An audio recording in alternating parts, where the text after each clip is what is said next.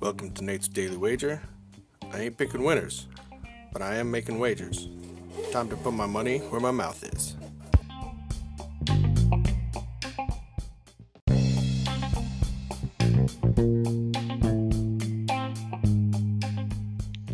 This is Nate's Daily Wager for uh, October 13th, 2020.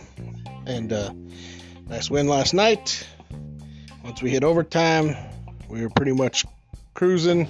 We had the seven points. We just had to make sure that, you know, what almost happened happened. Didn't happen. The only way we were going to lose that was if New Orleans kicked the field goal and then they got a pick six, which was very possible given the way things would have gone. So, we win, we move on, and we play and look at some more football again tonight. Three days in a row, professional football. This is living the life. All right, so we have the Bills taking on the Titans.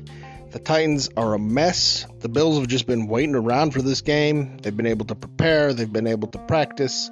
Titans, not so much. They uh, they like the Rona. So we're gonna go ahead and lay the three and a half points with the Bills. So we're gonna take Bills minus three and a half against the Titans.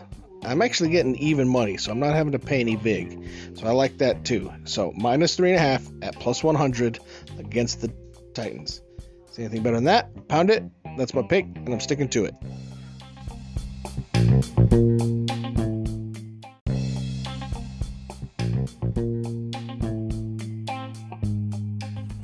Please remember to rate, review, subscribe in your favorite podcast application.